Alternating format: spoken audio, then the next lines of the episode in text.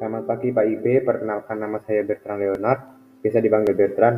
Kali ini saya akan menjelaskan mengapa musik barat yang berkembang di suatu negara tidak akan sama dengan negara lain, negara lainnya. Yang pertama, karena adanya budaya yang sama dengan musik tersebut. Contohnya misalkan pada suatu musik memiliki budaya kebarat-baratan dan di pada negara tersebut juga memiliki budaya kebarat-baratan yang mengakibatkan musik dan negara tersebut dapat klop dan musik tersebut dapat berkembang di daerah, di daerah tersebut.